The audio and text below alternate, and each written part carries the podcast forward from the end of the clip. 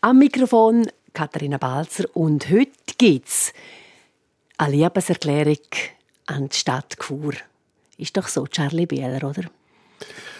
Ja, ich glaube schon. Ich wollte einfach einmal aufzeigen, wie sich die Stadt verändert hat. Zum Teil massiv, zum Teil fast nicht. Zum Beispiel im Bärenloch und im Hof, das ist wahrscheinlich noch gleich wie im 17. Jahrhundert. Aber es hat Spaß gemacht, einfach überall ein bisschen umeinander zu gehen und denken, was ist da früher gewesen? und ein altes Bild finden von früher. Eine Lebenserklärung an Stadt Chur. Der ähm, Charlie Bieler hat ein Buch gemacht, das heißt Kur, Zeitzeichen 1860 bis 2022. Also die letzten 162 Jahre über die Bündner Hauptstadt werden Revue passiert lassen, äh, mit Bildern, mit Anekdoten.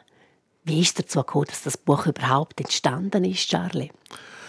Das ist eigentlich in der Mitte passiert vom letzten Buch, wo ich etwas Ähnliches gemacht habe. Einfach statt mit äh, historischen Fotos sind es dort äh, Maler gewesen.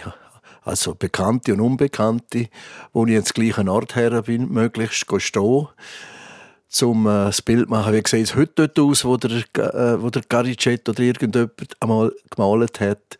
Und an Haufen Ort hat es das einfach nicht gelangt, um den richtigen Standort einzunehmen, weil dort Wald ist oder ein neues Haus oder so. Und das Gleiche habe ich eigentlich mit dem Buch hier gemacht. Und auch da hat es etwa die Hindernisse gegeben. Je nachdem steht einfach dort, wo der, wo der Fotograf an 1903 gestanden ist, steht das Haus. Da hätte man es halt entweder müssen oder ein bisschen verschieben. Genau, und ich finde eben cool, du beschränkst dich nicht nur auf die Churer Altstadt, wo du gesagt hast, das ist eigentlich das ist am wenigsten passiert. Nein, du gehst auch in die Aussenquartiere raus. Oder schaust zum Beispiel auch an, wie hat sich die Industrie verändert? Oder ähm, wie sieht das eben aus 162 Jahre später? Sag mal, ähm, die alten Aufnahmen, wie bist du die hergekommen? Ja, durch verschiedene Institutionen, wie zum Beispiel das Stadtarchiv, das war ein wichtiger Zubringer. Dann äh, Fotostiftung Graubünden auf dem Regierungsplatz. Die haben mich auch sehr unterstützt äh, mit der Vernissage vom Buch. Dann das Rätische Museum, Fondation Capoliana, Staatsarchiv und Private natürlich noch. Wie müssen wir uns das vorstellen? Klopfst du an die Türen bei den Leuten und sagst du, äh, hättest du vielleicht noch Fotos von früher? Nein, ich habe jetzt auch Telefon und Internet. Ich muss mit den Türen. Aber bei den Leuten, wie wählst du die Leute aus, die du eben da privat angehst? Weißt du, dass die Fotos haben? Nein, aber die haben wir suchen. Also gerade im Stadtarchiv ist der natürlich ein riesiger Fund aus mhm. alten Fotos von Chur. Ich würde sagen, eine 90-prozentige Erfolgsquote. Sind die eigentlich digitalisiert gewesen, die Dokumente, oder hast du die ja selber digitalisieren Nein, die meisten hat man scannen lassen. Okay. Also noch nicht so viel, wo eben schon erfasst ist und jetzt dank dem Buch eigentlich auch äh, digital erreichbar sind. Ja, also gerade beim Stadtarchiv ist ein Haufen ist schon digitalisiert, aber das ist eigentlich eine schnelle Sache. Die habe ich innerhalb von zwei Tagen auch gehabt, die Fotos. Hat es ein Foto gegeben, wo du so sagst, wow, das ist jetzt einfach ein Goldvreneli dass ich das gefunden habe? Ja, da kommen ein paar Sachen in den Sinn. Ich bin ja am heutigen Gigerplatz aufgewachsen und nicht weiter weg, gerade unter dem Kalender, war das Restaurant Grütlibun. Das war so ein Gewerkschaftsbeiz. Und ich bin dort in der Fasnacht als Kind auch über die singen, um ein paar Sackrappen zu verdienen. Und dann habe ich gedacht, was ist jetzt dort drin? Das Haus haben sie zwar abgerissen, aber am gleichen Ort, wo das Grütlibun war, ist Inventi gesetzt drin, bis neu bauen können. Und ich durfte dort rein die leeren Bildschirme aufnehmen während der während dem Lockdown, wo niemand geschafft hat, sonst wäre das nicht gegangen. Ich kann mich erinnern, mein Papa hat eigentlich immer geschwärmt, wie viele schöne Beizen Kur früher hatte. Du erwähnst gerade den Grütlibund. Wie siehst du ein bisschen das? Jetzt in deinem Buch kommen da auch, kommt das auch zum Vorschein? Dass es eben einen Haufen Beizen gegeben hat früher, die es heute nicht mehr gibt.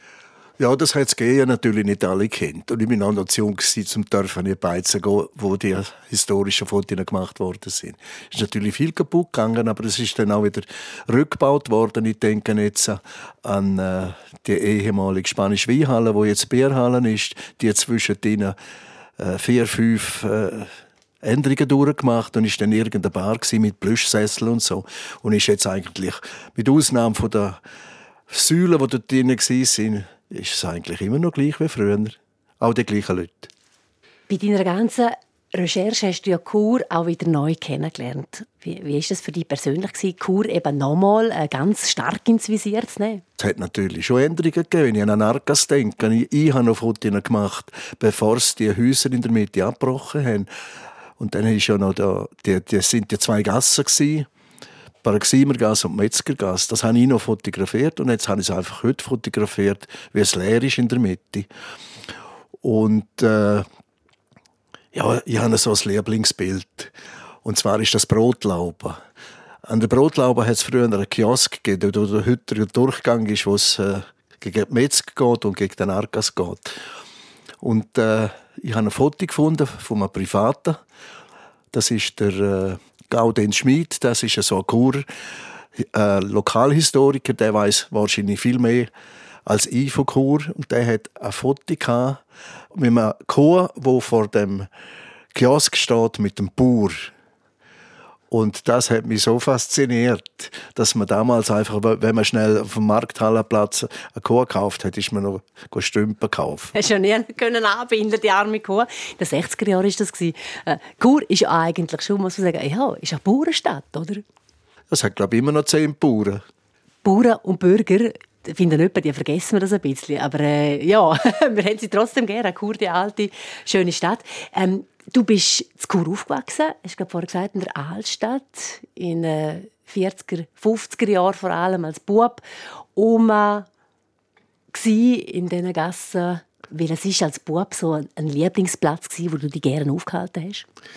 Sämtliche Estrich, wo heute keine Estrich mehr sind also ich kenne, kennt in der Storchengasse, Fazerolgasse jeder Estrich.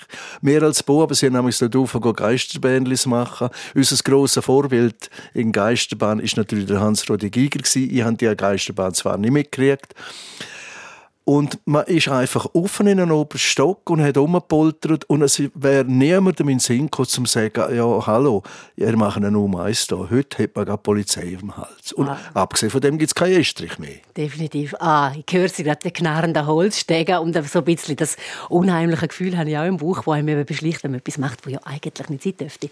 Aber schöne Erinnerung, Charlie Bieler. Ähm, du ähm, fotografierst seit den 70er Jahren. Kannst du dich erinnern, warum sie dort gepackt hat? Ja, ich habe ein Jahr lang in Basel geschafft und dort hat ein Kollege ein Nikon. Und das ist natürlich nicht einfach so eine Instamatik irgendetwas Billiges. Und dann habe ich gedacht, so eine muss ich auch haben. Dann hat er mir das Gehäuse verkauft und ich hatte kein Geld für das Objektiv und bin zu meiner Tante gegangen und habe gesagt, äh, kannst du mir 350 Franken pumpen, ich tue das in Raten zurückzahlen, damit ich fotografieren mit meinem Objektiv. Und es hat mich einfach immer schon fasziniert.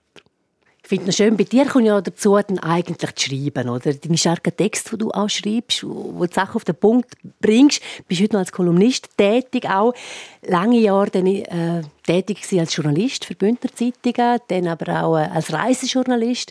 Wann ist das Schreiben dazu gekommen? Also, wann hast du gemerkt, ja, Kopf, nicht nur das Foto, nicht nur das Bild ist das, sondern auch äh, das Wort, wo ich gut damit umgehen kann? Ja, das ist eigentlich kurz nach der Lehre. Ich habe eine Hochbauzeichnerlehre gemacht und habe gemerkt, dass ich eigentlich der schlechteste Hochbauzeichner werde auf der, auf der Welt. Und weil ich bin einfach immer stärker im Wort. Ich bin nämlich in der Schule habe ich gejubelt, wenn es einen Aufsatz geht, wenn die, wenn die anderen gestöhnt haben. Und ich bin nach einer halben Stunde fertig und habe gleich einen Sex gehabt. Mhm, spannend. So bin ich in den Journalismus hineingekommen. Beim freien Rätsel angefangen. Ja. Selig. Ja. Und dann eben auch als Reisejournalist unterwegs für das Migro-Magazin, hast du auch geschrieben. Und jetzt 73, ein Haufen Bücher rausgegeben, Charlie Bieler. Und jetzt auch so ein riesen Werk, 260 Seiten, 1400 Fotos, ein Hommage an Kur. Ich bewundere das sehr. Äh, ist das nicht auch sehr kräftezehrend? Nein, es ist eigentlich so gegangen. Ich bin natürlich sowieso viel daheim wegen Corona. Und so bin ich auch schneller vorwärts gekommen. Das hätte ich vielleicht ein Jahr länger an dem Buch, weil ich zwischendrin noch vielleicht einmal in die Ferien wäre. Alle Teile der Stadt Chur werden verglichen. Früher und wie sind es heute? Und dann kommen aber auch zum Beispiel Original zu Wort. Ähm, kannst du für unsere Hörerinnen und Hörer, Charlie, äh, eins so ein Original beschreiben? So das Churer Stadtoriginal. Ja, ich bin natürlich viel zusammen mit dem Höllriegel, mit dem Maler der, der immer äh, auf den Bierdeckel und auf den Tischset umgemalt hat. Und er war ein sehr interessanter Mann. Er hat zwar nicht einen grossen Erfolg gehabt, obwohl er eine Weile lang einen Manager hatte, der seine Bilder verkauft hat. Und mit ihm war es einfach immer lustig. Und er hat an der Akosanerstraße gewohnt und hat einmal erzählt, er hätte aus Spargründen kein Licht, kein Kühlschrank, gar nichts, wo Strom brauche. Und das Absurde war das habe ich Jahre später erfahren, dass er eigentlich gestorben ist, weil er eine Birne einschrauben und ab der Leiter gefallen ist. Oh meine Güte, ja. Ich habe ein bisschen den Eindruck, die Originale, du hast jetzt auch jemanden erwähnt, der nicht mehr unter uns ist. Gibt es eigentlich heute noch Kurer Original? Ja, wahrscheinlich der letzte war wahrscheinlich noch der Dr. Marchler. Und der, der Fritzli Trippel kann man sicher auch dazu mhm. erzählen. Mhm. Mhm. Aber heute wüsste ich jetzt eigentlich niemand gerade. Das ist noch schwierig, gell? In Aber der soll sich doch melden, der, was Ja, das ist eine gute Idee. Ähm, das Buch liegt jetzt da. Kur Zeitzeichen 1860 bis 2022. Die Resonanz ist groß kein Wunder, äh, jeder, der äh, ein Herzchen vorig hat für Kur, ähm, der verliebt sich sofort in das Buch. Aber Kurer sind auch kritische. Hat's da, oder hast du es im Nachhinein schon gemerkt, Kopf nochmal, ah, das, das habe ich vergessen oder äh, bist du aufmerksam gemacht worden auf etwas? Ja, zwei haben wir schon gesagt, sie hätten einen Fehler gefunden. Den habe ich zur Antwort gegeben. Und der Rest des Buches ist okay. Der ist sicher voll okay. Ähm, abschliessend vielleicht, Charlie Bieler. Was ist für dich der schönste Ort in Chur? Also der ist nicht überbaut. Ich glaube fast der Weg hier oben am Fürstenwald. Brasserie dort? Ja, genau. Weil man so eine schöne Aussicht hat. Bis zum Tödi offen. Chur ist schön. Chur ist schön, ja. Für eine Weile hat es einmal geheissen. Was ist etwas an Entwicklung, wo du findest, ja, das ist jetzt nicht so toll? Ja, das liegt natürlich zurück, jetzt auch schon ein paar Jahrzehnte. Der erste, der erste Sündenfall war der Abbruch vom Steinbock. Und das hätte man ja vielleicht noch in Kauf nehmen aber etwa acht Jahre später der Abbruch vom äh, Dynor. Und in neuester Zeit sind natürlich auch ein paar solche Sünden passiert. Zum Beispiel der, der riesige Bauernhof, der war an der, an der Ecke von der Kasernenstraße und äh, Ringstraße. Dort hätte man sicher etwas anderes können machen. Das wäre auch erhaltenswert gewesen. Und da redet man ja immer noch von dem Haus draussen zum Sands. Kante, genau, ja. Da, da offen, wie es weitergeht. Ja, und wenn wir mal schauen, wie es weitergeht, es gibt einen Haufen Leute, die es gesehen haben und gesagt haben, es ist nicht schade. Ich, kann, ich bin kein Städteplaner, ich kann das nicht beurteilen. Ein spannender Ecke finde ich auch noch die alte Fuhrwerkhalterei dort, Ausgangs Hoffentlich behalten sie die, hoffentlich lassen sie die nicht, nicht vergammeln. Und das ist nämlich auf einem guten Weg. Da gibt, da gibt es wunderbare Lofts dort drin, die man machen könnte. Und, und einfach noch die Struktur noch Mhm. Also spannend, Kur, äh, total im Umbruch natürlich. Auch wenn es nicht mehr so viele Grünflächen hat, das sieht man auch schön in diesen Panoramen, wo, man, wo du da stehst. Ja, oder in der beiden Stadtansichten, äh, in den Plänen. Mhm. Ein aktueller Plan und ein Plan aus Anfangs letzten Jahrhundert. Und Dort war praktisch nur die Altstadt und aussen ein paar, ein paar Schuppen und Torkel. Eine Liebeserklärung anstatt Kur, das Buch von Charlie Bieler, Kur, Zeitzeichen 1860 bis 2022. Danke vielmals, Charlie, bist du da gewesen und hast uns die schöne Stadt mit Bildern eigentlich für die Ewigkeit erreichbar gemacht. Ich sage Danke fürs Zuhören. Am Mikrofon Katharina Balzer. Moins.